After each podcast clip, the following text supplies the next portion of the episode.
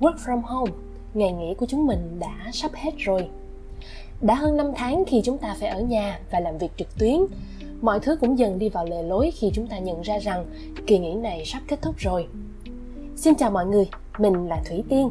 Mình sẽ dẫn dắt chủ đề của ngày hôm nay Đến với buổi podcast ngày hôm nay, chúng mình sẽ cùng nhìn lại khoảng thời gian Tết thứ hai trong năm, chính là khoảng thời gian thành phố phải giãn cách xã hội 100% cho đến khi được mở lại trong gần 2 tháng trở lại đây. Đầu tiên, việc học online đối với chúng ta đã không còn quá xa lạ nữa rồi.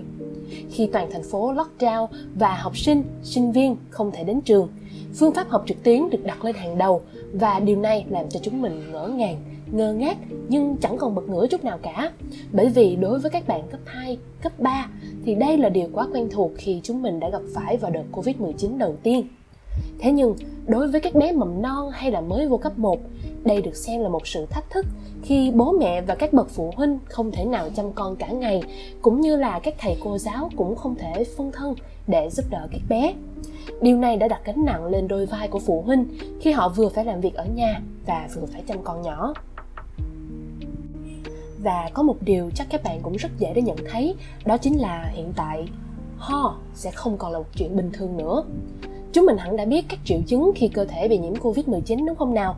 Mình chóng mặt nè, sốt, ly bì, ho, cũng như là có dấu hiệu khàn cổ họng. Như các bạn đã nghe từ nãy đến giờ, thì mình cũng chính là một người đang ngất ngay vì cái bệnh covid 19 này đây. Hồi đấy khi mà bạn ho, thì cũng chẳng ai quan tâm quá nhiều.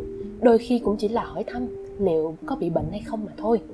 Giờ đây, bạn chỉ cần có một trong những dấu hiệu trên là chỉ còn nước cảm thán và tự cách ly bản thân mình mà thôi mọi thông tin hẳn ai cũng đã nghe qua.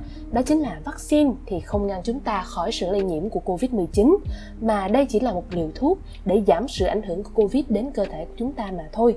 Khi được tiêm đủ liều vaccine không kể đến bạn tiêm loại vaccine nào thì các triệu chứng sẽ giảm đi rất nhiều và bạn cũng sẽ không quá mệt mỏi như các trường hợp chưa tiêm khác.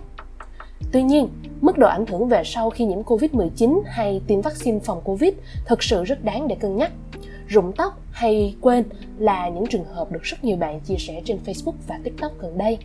Vậy nên, các bạn hãy nhớ giữ gìn sức khỏe của mình và chăm sóc bản thân thật tốt để tránh bị lây nhiễm nhé.